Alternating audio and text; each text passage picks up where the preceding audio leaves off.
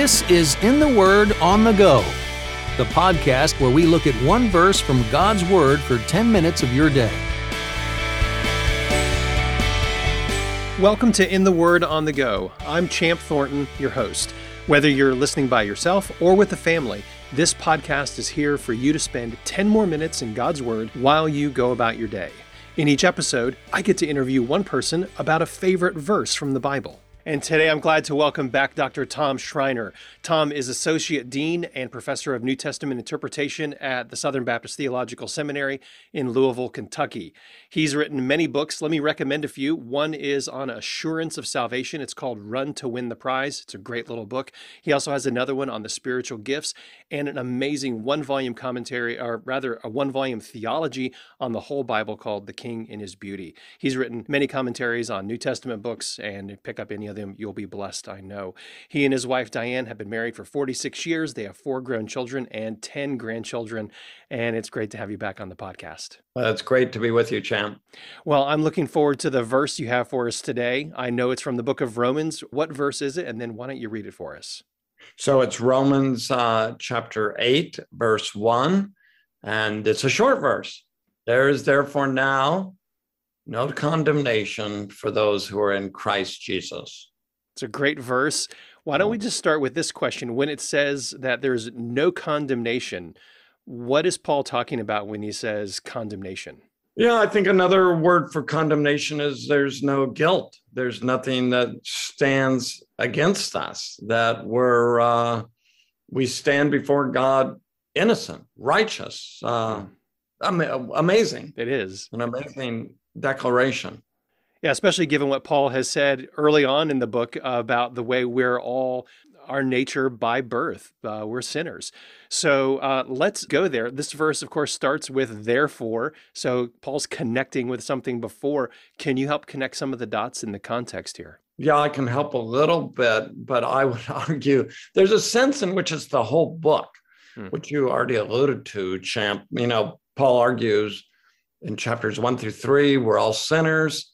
But then at the end of chapter three and chapter four, the solution to that problem is the uh, cross and resurrection of Jesus, where Jesus takes our sins upon himself and he bears our sins on the cross hmm. so that those who trust in him are justified.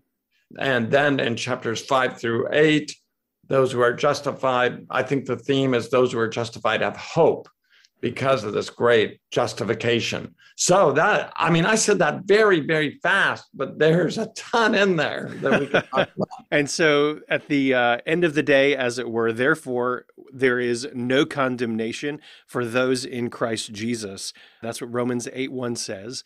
So can you explain what does Paul mean when he says for those in Christ Jesus? Yeah, that I think that is so important. What how how can any human being say uh, since we've already talked about briefly we're all sinners. We all fall short even after we're christians. We still as james says we all stumble in many ways. We still sin. How can anybody say that we're there's no condemnation? Not just anybody. It's god's word that says that through the apostle paul well it's because we're in christ jesus we're united to jesus by faith to his cross and his resurrection. You know, Luther Luther would put it this way: we're we're, we're married to Christ, so to speak, so that all that Jesus is belongs to us. So the, the reason there's no condemnation is not because of us, not because of me, not because of you. It's because we belong to Jesus, and Jesus was perfect, right? He mm-hmm. never sinned. He always did what was right. So our our righteousness, our righteousness isn't in ourselves, it's in Jesus. We look to Jesus for our righteousness. So if someone said, you know, I actually have been reading the book of Romans and I was reading chapter six and it's talking about fighting sin. And then I get to chapter seven and it's a little bit confusing, but it sounds like there's some kind of struggle going on there. When we get to chapter eight, how does this verse help us advance through our struggles, whether it's a struggle with sin or struggle with trying to please the Lord? Yeah, that's a that's a great question.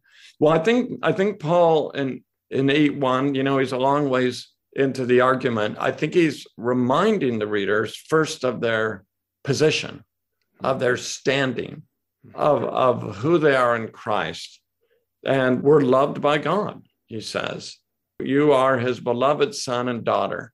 Hmm. He is not, con- if you belong to Jesus and are trusting in Him, He's not condemning you. He's not against you, He's for you. And that foundation, I think, is the part of the engine, at least, by which we advance in our Christian lives. Hmm. We're not, we don't obey God because we're we have to, or it's our duty. It is our duty. Hmm. But that's not the reason we're obeying. We're obeying because uh, we're new. He, he loves us. He's, uh, he's for us. There's no condemnation assigned to us. And when, when you're in love, you want to please the beloved. So, one question we like to ask on this podcast is if there were a Screwtape Letters version of this verse, uh, what would that sound like? How might we be tempted to misread this verse in a way that would be unhelpful?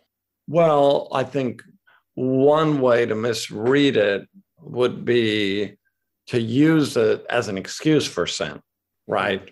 If you said, well, there's no condemnation, it doesn't matter what I do. Of, of course, Paul's not saying this. But, uh, but, but I think since we're looking at this particular verse and I'm thinking of Screwtape, I don't know if this is what you're asking, but I think what Satan whispers in our ears constantly, and maybe our own hearts, is that's not true. Mm-hmm. There is condemnation. Mm-hmm. You you're a sinner. So what Satan wants us to, to believe is that's not true. God really doesn't love you. You know, John Owens said once, you know, something like, uh, the, our greatest battle is to know that God really loves us because we're so aware of our sin. Mm-hmm. So, so I think, I think Satan says to us, look, there, there's those words in the Bible, but they're, uh, you know, we may read them with our heads, but he says it's not true. So God's spirit through his word, he wants us to get that into our hearts. And I think that takes deep meditation on this verse, prayer over this verse. Mm-hmm. We have to pray, look, this is really true about me. I still feel this. I've been a Christian. How many years have I been a Christian? 50 years. That's amazing. 50 years. The time has passed so quickly. Hmm. But I still face this. You know, I read it and I think, I'm not believing that declaration. I'm focusing on my sin and I feel condemned. That's not the truth about us. So we need to remind ourselves of that constantly. The, good, the good news that is ours in Jesus. It's the greatest news in the world. Amen. And the Lord knows we need to hear it. He put this in here for a reason. He knows this is what we need so many times. Dr. Schreiner, thank you so much for being on the podcast today and for pointing us back to this bedrock under our feet that there's no condemnation because of Christ and our union with Him. Would you just close our time by praying this verse for all of us? Absolutely. Let's pray. Our Father, we give you thanks and praise for this truth that there is now no condemnation for those who are in Christ Jesus. And Lord, we just pray through your Spirit and by your word that you would uh, seal this truth home to our hearts. Help us to uh, believe this truth and appropriate it, not, not just in our heads, but also in our hearts. Use it, Lord, to give us freedom and love and joy and peace so that we will abound in hope by the power of the Holy Spirit as we're filled with, as Paul says, all joy and peace in believing this great promise. We pray this in Jesus' name. Amen.